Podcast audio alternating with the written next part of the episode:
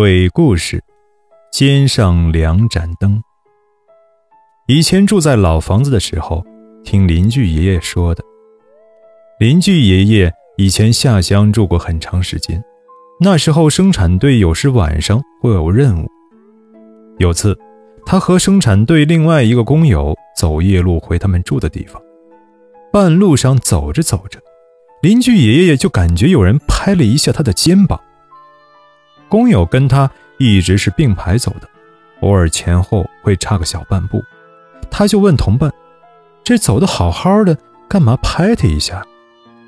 同伴说：“没有啊。”爷爷觉得很是奇怪，回头看看也没发现有人影，就继续往前走。等到他第二次感觉有人拍他肩膀的时候，他还想着工友干嘛莫名其妙的逗他。就问同伴是不是他干的。这时那同伴有点紧张了，肯定的说不是他拍的，然后小声嘱咐道：“哎，你呀，千万别回头了，咱赶紧往回走。”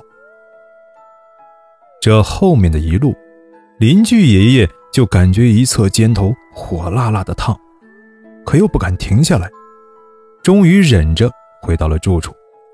他们赶紧点了灯。爷爷脱下上衣，他的肩头有两个黑黑的手掌印儿。同伴说，他们遇上脏东西了。他还说，走夜路的人肩上有两盏灯，如果走在阴气极盛的地方，脏东西如果碰了你，你回头看，肩上的灯就灭一盏；如果两盏灯灭了，阳寿就尽了。原来。刚才路上的脏东西，就是想借此把人拉下去。